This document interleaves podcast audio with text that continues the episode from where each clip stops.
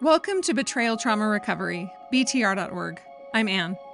I'm sure you remember what it was like when you were searching for help, maybe for your husband, hoping to find the right program or therapist.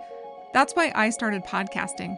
I supported my husband through seven years of pornography addiction recovery, and not one therapist during that time told me I was experiencing emotional and psychological abuse and sexual coercion. I didn't want any other woman on the planet to be in the dark. If you're like the majority of my listeners, you're experiencing the type of abuse that's invisible and difficult to wrap your head around. Your husband is using porn or having affairs or lying to you, and you're getting the same bad advice about how to improve communication or your relationship. If you need support from women who totally understand, check out our daily group session schedule at btr.org/group. We'd love to see you in a session today. One simple anonymous way to help spread the word is to click, follow, or subscribe to the Betrayal Trauma Recovery podcast on your favorite podcasting app. While you're there, every five star rating helps make this podcast more visible and will help save other women from getting the wrong kind of help, like a couple program that will make this type of abuse worse. For those of you who follow or subscribe to this podcast, thank you so much. Your support means so much to me.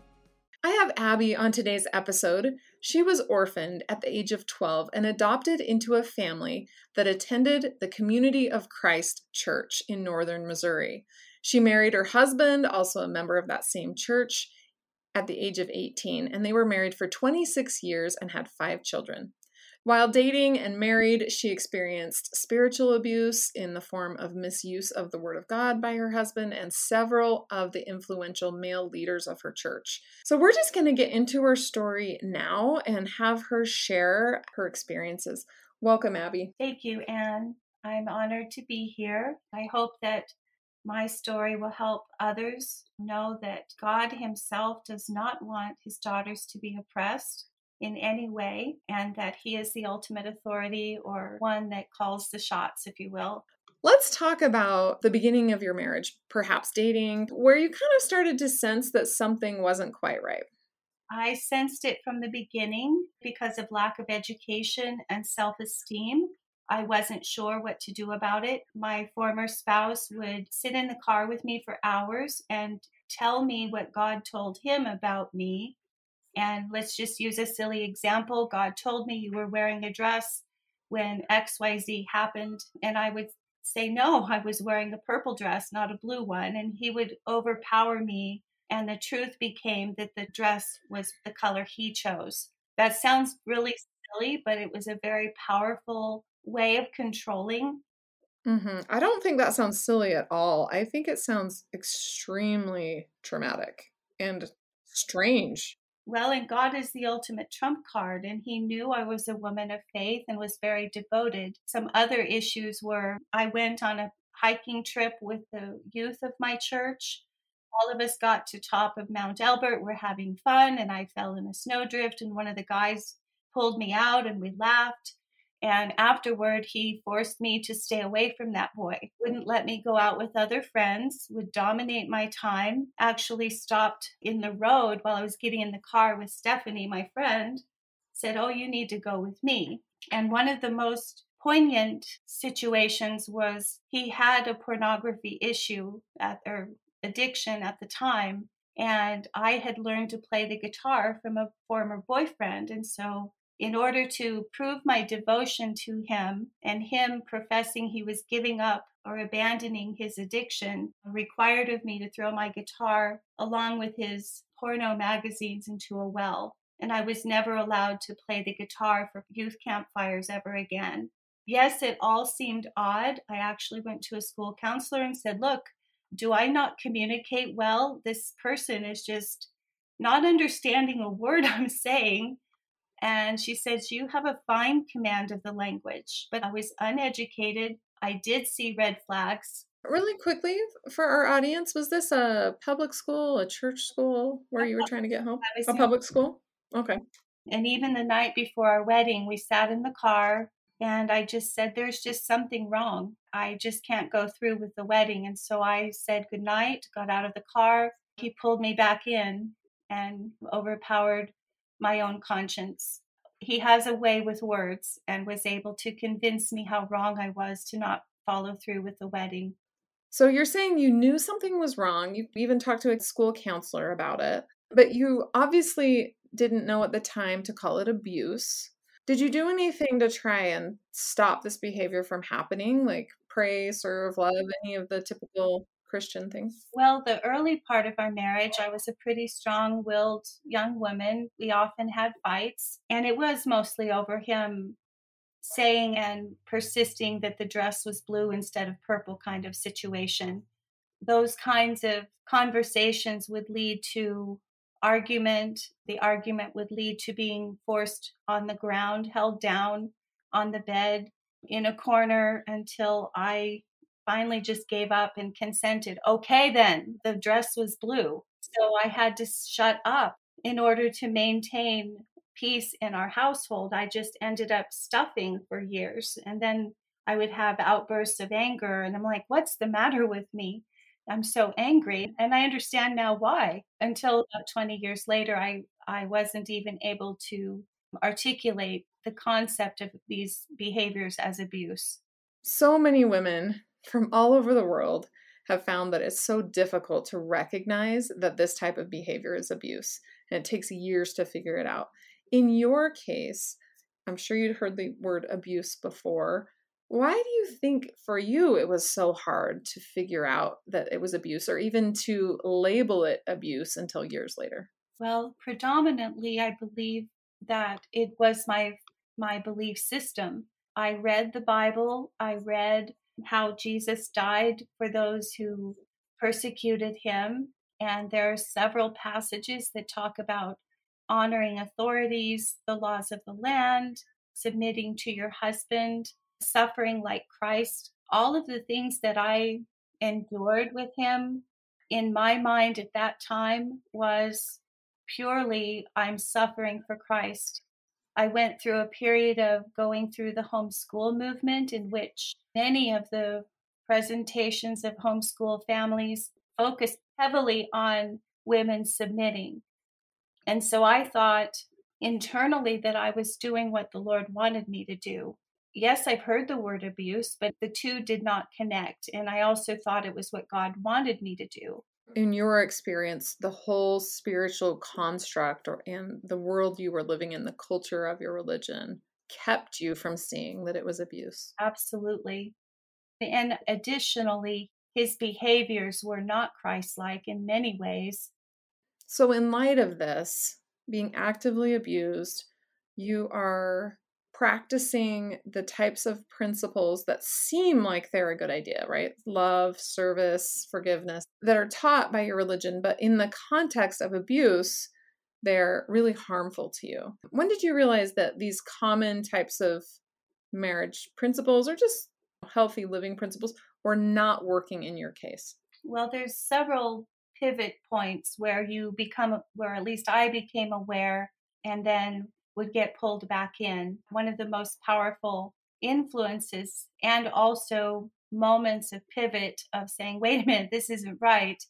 God wouldn't do this were the times that he would hear from God that I had done horrible things. I, I guess I can just be completely transparent here. He would accuse me of adultery for just talking to someone, would accuse me of spiritual homosexuality for speaking with my mother. In other words, isolating me away from people who had a different opinion and would give me options to his treatment of me. I remember specifically fleeing the home after an episode and going to the library for retreat. And on its side was a book by Jack Atterburn, if I have the author correct, called Twisted Scriptures. And I'm like, what is this? And I picked it up, I snatched it, went to my mom's home. It took me two or three hours to recover from the episode. And I'm reading this book and I'm like, this is what's happening to me. And I went home and I stood in the kitchen and I still remember the clock saying 10 and the hands were at 10 o'clock. And I said, This isn't going to happen anymore. I don't remember what happened, how he did it. I just remember ending up on the floor in defeat and being accused of spiritual adultery. Repeated incidents of being accused of adultery when I knew between me and God in my own heart and conscience that I had never done so. And then to have it be accused publicly, not only to, in front of my children, but in front of people of the faith. And so the conflict between the two was horrible. It wasn't until many years later that I finally said, I, I will not do this anymore. When you've decided this and you're not getting any traction with him, right? You're ending up just continually being blamed. Did you start to try and get help from other people? Yes. A prominent helper, so to speak, was a very prominent leader in the faith. And I was convinced by him, a church faith leader, that I was not submissive enough. And that's why I was having so many problems. I also fled to a women's shelter. I was given the power and control wheel after an episode and I was in crisis. And it made a lot of sense to me, but not all of the wheel was completely full at that time. Maybe a third of it was, or at least I recognized. And I took it home to him thinking if he just sees this, we could get help and everything would be okay. And uh, that wasn't the case. So many women do that, right? They read Why Does He Do That by Lundy Bancroft, for example, and they'll be like, oh, he has to read this chapter or something, thinking that that's going to help. And at Betrayal Trauma Recovery, we do not recommend that you try to talk to your abuser about the abuse at all. That only sets you up for more abuse. So, what women need to do is start making their way to safety, meaning to separate themselves from the harm in whatever shape or form that that takes, that they're capable of doing at the time. Because sharing with your abuser the information that you learn is very dangerous. What generally happens is they take that information and they weaponize it and they actually use it against you. You are not abusive, but they are accusing you of it because they learn the language of it and because they learn how to speak when they talk to other people, third parties, therapists, church leaders, they're able to convince other people that you are abusive because they know the language of it. And so I don't think it ever helps them. It just helps them weaponize it against you. And I could have said the exact same thing to, if I was speaking as an advocate and not telling my story, I would have said exactly what you just said. It is dangerous to divulge anything to your abuser. They will weaponize it, no matter what it is. Mm-hmm. So, the point of learning this information at Betrayal Trauma Recovery, if you follow us on Instagram or TikTok, you may have seen Jane, who is a content creator here at BTR, doing videos about information like this. All of the information that BTR produces, the purpose of it is to educate you, the victim, about abuse. The purpose of it is not for you to take and show your abuser in order to help him understand abuse so he can stop being abusive.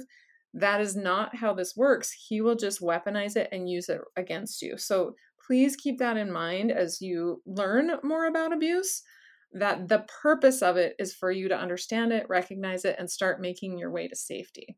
Yes. And I think another part that pivoted me was the way in which he would use our children. My oldest remembers, and I saw it too, I just didn't have language for it until I read Lundy Bancroft's book, How Perpetrators Use Children and thereby also abuse children. And I want to emphasize the abuse of a spouse, a wife, mother of children is abuse of the children. He would batter me to the point that my children would flee escape out the living room window and go and play in the creek in the fields just to get away from the abuse and then would come back traumatized what's wrong with mommy and he would trauma bond with them comforting them while i'm in an emotionally broken state and tell them your mommy's mentally ill we need to pray for her she's she's just we just really need to pray for her and so my children grew up bonding with him at, during most critical junctures. And so it would separate me emotionally from my children, not because I wanted to, but because, like we said before, divulging information, even if it's daughter, I'm going over to mom's house just for a break. That would go straight to him. And even when I finally left, I could not take my children because my older children were groomed to report on, spy on, tell dad that I was a bad girl. So if I had taken them to a shelter, especially the oldest son would have called dad and said, Hey, we're over here. Come get us. Mom's being a bad girl again. That is so hard. That whole setup of grooming the children has destroyed the constitution and emotional condition of all five of my children. And we're, we're still suffering the consequences. That's awful. I'm so sorry. So, talk about as you start really making your way to safety, how did you finally get some traction on being able to get to safety? And what did that look like for you? Well, separation, complete disconnection was the first step of traction, starting to think and act and decide for myself, which took time to recover because everything was deferred to him previously. But I can't emphasize enough the separation, even though you've got all this covenant language, death do you part, you have to get away and start recovering on your own with outside resources. And I started my own business, integrated into my community, volunteered at a local women's shelter, did public speaking, studied. I think I've read every book, almost every book on domestic violence, coercive control, spiritual abuse, definitely educated myself, started college. And I think my greatest traction point was when I was no longer a woman with my tail between my legs in front of spiritual leaders, no matter what faith they came from. I previously thought, oh my goodness, I need to be meek and submissive. And now I'm totally confident in my relationship with God and in interfacing with faith leaders and saying, look, that's not what the scriptures say, or educating them on what needs to happen, what they need to know to help victims that come to them for help. And what they've done in the past is dangerous. Yeah, that's so good. That's really important to talk to people about that separation part. Um, what was the next phase of your journey? Actually, because I didn't have my children with me, I went to Division of Family Services. I know that may not have been, in most cases, the best choice, but fortunately, in my case at that time, the social worker, I told her I, I left home. This is why I've got five children there. They're homeschooled, they're isolated, and they need help. And she did help me. She did believe me. She enforced removing the children from him, but he manipulated the system. And then I filed for divorce. Can we talk about that for a minute? I have found that many women who are being spiritually abused, part of that spiritual abuse is sort of a fear and a distrust of government resources or help. Can you talk about how abusers use a fear of services that people could use perhaps government services or community services and why that plays into why they stay isolated and, and, and how they have a hard time getting out? Absolutely. Uh, definitely was afraid to go there. They weren't the kingdom, they were of the world. Do not go down to Egypt, Isaiah says. And you are disobeying the higher laws of God to go to the world for counsel. And it was horrible. I was even, and my children likewise, were also prevented from getting medical care because of this same issue. He would say, God's going to heal you. You don't need a doctor. So that conditioning and fear was there for a long, long time. And so it was a big risk for me. And I had already, by the time I spoke to her, realized after many unfortunate episodes with church leaders who failed to get me the appropriate resources and address the real issue of our home, um, I did go to this social worker. The terror of leaving an abuser, threats of murdering me, you'll never see your children again, was horrible. And I thought, well, I'll just go back. And she told me, Abby, if you go back, I will take your children from both of you because he is abusing your entire family. You need counseling. And I hadn't gotten counseling at that point. It would have been a year and a half after separation. I didn't know that I could trust a secular counselor. And she was extremely helpful, led me to Judith Herman's book, Trauma and Recovery, and also Lundy Bancroft. So it was good for me, but it was so hard to trust secular resources. Were you surprised at how helpful they were when you finally were able to do that? Were you like, wait a minute, they care about me? I mean, I just think like this whole time you've been trying to do what God wanted you to do. And by the way, God loves you, right? He cares about you. And yet in this system, you're not being cared for at all. In fact, you're being dismissed. And then you go to these secular people who actually are caring for you and trying to help you and listening to you and believing you. Were you shocked? Were you like, wait a minute, I was taught these guys were bad and here they are, they're amazing? I was. I mean, two episodes. First of all, the social worker was a heathen. She does not, did not, does not believe in God. I was really upset because I thought I was a godly person and I was being a bad example. Look at my household. And she called me one afternoon, and I can't remember the whole content, but I said, Ginny, you do believe in God. And I said, every single morning you put your feet on the floor, you go to work and you deliver the captives, you deliver the orphans, you are helping people in abuse. You believe in God because that's what He would do. Hmm. What did she say to you? she was in shock. And then when I was with my spouse, I would cry and pray on my face and God deliver me. And, you know, the truth will set you free is what kept going through my mind. And I didn't understand why I wasn't free. And I was accused of rebellion for running and hiding from him, which I would typically run and hide at a park, a local park. And I was labeled rebellious. And so when I was sitting with the counselor, she said, Abby, don't you realize that it's a normal response to run and hide in the park? And that's a normal response to abnormal behavior. And I just stared at her.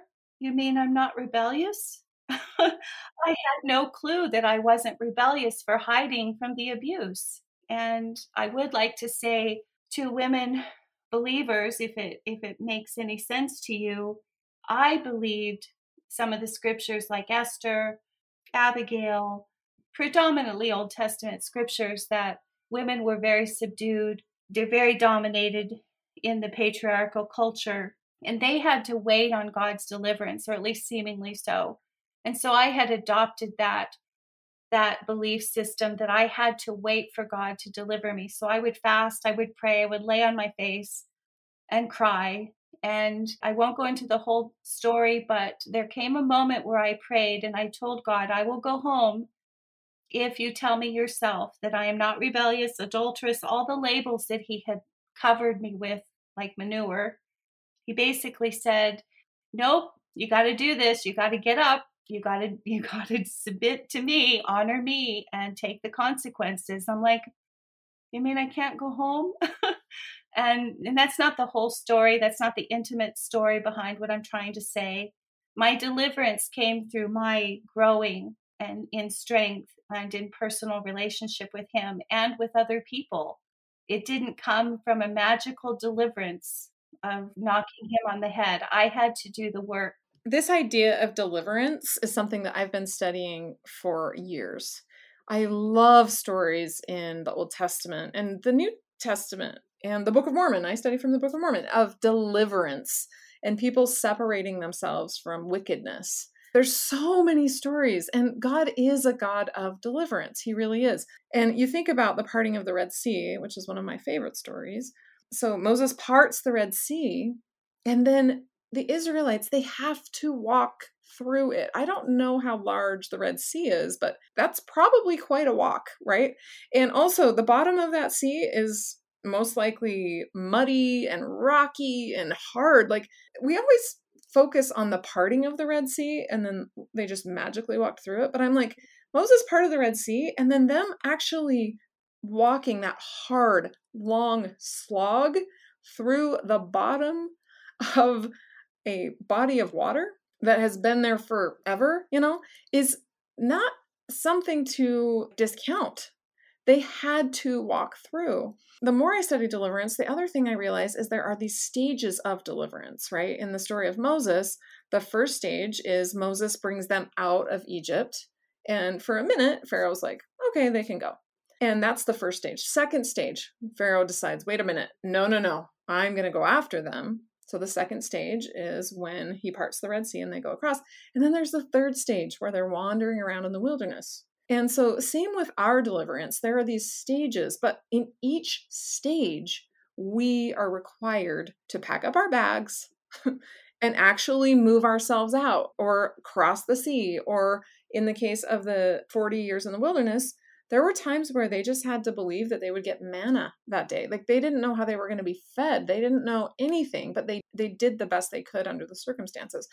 So i encourage women now who are just desperately praying that their husband will understand or that they will get it please stop. Please stop praying for that and please start praying for your deliverance and then start asking heavenly father how. How I going to be delivered? What do you want me to do to bring to pass my deliverance? Another thing about the story of Moses is that when they were backed up against the Red Sea, he actually had to command the sea to part, right? Moses didn't just get to the sea and then be like, oh, shoot, what are we going to do? Oh, no. He actually took action and he commanded the sea to part. Like he had to do something keep that in mind as you're praying for deliverance. It is going to require you to begin to take action for your own safety. And the amazing thing is, miracles will occur along that path that you could not have done. Like Moses, no matter how hard he tried, no matter how much he said to the sea, part, part, could not have just parted it, right? God is the one that parted it, but he was the one that actually took action to speak the words out loud. So I think knowing that it's going to be stages of deliverance, knowing that you need to play a part in that, that you have to move your feet is really important. So please, listeners, as you're listening, I just encourage you to begin to consider deliverance, start studying it, and then realize the, all the different parts. It's it's not just praying and that magically he's going to get hit by a bus or something like that. And I'd, I'd like to also point out that Pharaoh and the Israelites, their will had turned into helplessness. Yes, they maybe prayed every morning and noon and night for deliverance, but their will was so broken by Pharaoh's abuse. And so, yes, it's going to be hard. I can only imagine that some of the Hebrews were weak, physically weak and emotionally weak, and they still had to take action. I so agree with that. That's basically what I'm trying to say is that I had to take action. And yes, there were miracles along the way. Can you talk about some of the miracles that you experienced, some of the ways people helped you? Maybe this would be a good time to talk about the bishop that helped you. Yes.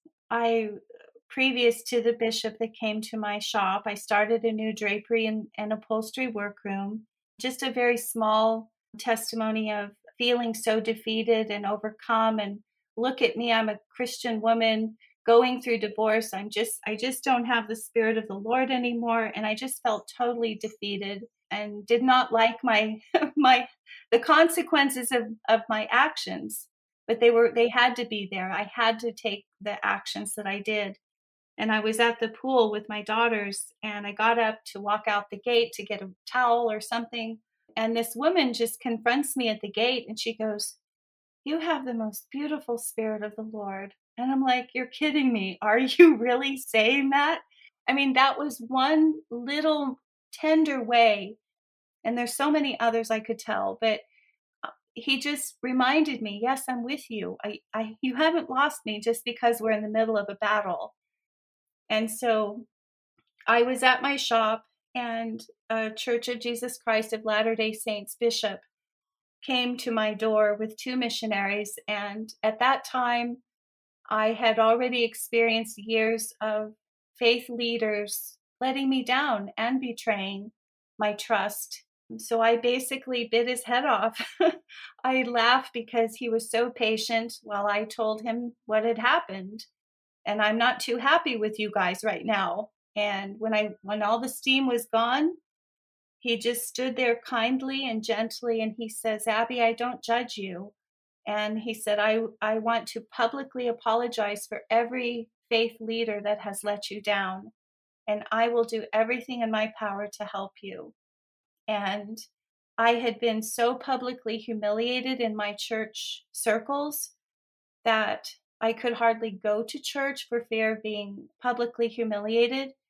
And this bishop would literally text me while I'm sitting in the parking lot I'm afraid to come in. Well, come in. If anybody hurts you, you let me know and I'll take care of it. He truly shepherded me. I gained my best friend. Uh, we now work together. We've been we've been friends for 12 years, and I couldn't ask for a better friend. She's a true Christ-like, loving person. Her and her husband helped us through. Is she a member of the Church of Jesus Christ of Latter Day Saints? Yes, she was the Relief Society president at the time. During this time, you joined the Church of Jesus Christ of Latter day Saints? Actually, I did, yes. And they enabled me to start college, gave me the practical supports to become self reliant and stand on my own. They've been there at every juncture, whether it was a house fire, the death of my mother, a move, they've always been there for me. That is really good to hear, especially because we have so many horror stories of church leaders. So that is that's great to hear. I myself received food from the Church of Jesus Christ of Latter-day Saints for years, trying to build BTR actually at the time. And so I was definitely supported financially and physically by the church. And so I have a great respect and appreciation for um, the work that my church does. I'm so grateful for that. That is a miracle. So where are you now? Do you feel like you've established peace in your life? How how are things going now? The past 15 years have been hard in the way of not having relationship with my children. They're still trying to figure things out. One of them has recently come forward, so that has been a really difficult path to go through, but I would have to just continue in my path and make the best decisions I could. I'm just about to graduate with a degree in behavioral and community health and I own my own home. I have friends and serve where I can, especially teaching faith leaders about how best to respond. I have a support group for victims of domestic violence, and the focus of that is to not only support them, but help them dismantle passages of scriptures, the interpretations that have kept them in bondage, and what God really wants for them. Yes, I feel like I'm at peace. Is there anything that you'd like to share in conclusion with victims who are listening or people who feel like maybe they're not so sure if they want to try to make their way to safety? Making your way to safety is a hard road, and God does not want you to be oppressed, abused, betrayed, used. He does not want your children to grow up witnessing that pattern that it's that it's okay truly that God does love you and he loves the perpetrator as well but that's between him and God. And you, most importantly, need to get away from the abuse, however that happens. And there's obviously with Anne and others, there's so much more support now than than when I first left. There's a lot of help, and you're not alone. Well, thank you so much for sharing your story. We really appreciate you coming on today, Abby. Thank you so much. Of course. Thank you for asking me. If this podcast is helpful to you, please help us reach other women by following or subscribing and giving us a five star rating. Thank you for helping other women find us. If you've already purchased a copy of my book, Trauma Mama Husband Drama, please circle back and give it a five star rating. A lot of women are searching for books about betrayal trauma on Amazon, and rating Trauma Mama will help them find this podcast, which is free to everyone. Your donations keep this podcast going. Go to our website, btr.org, scroll to the bottom, click on Support the BTR podcast. And until next week, stay safe out there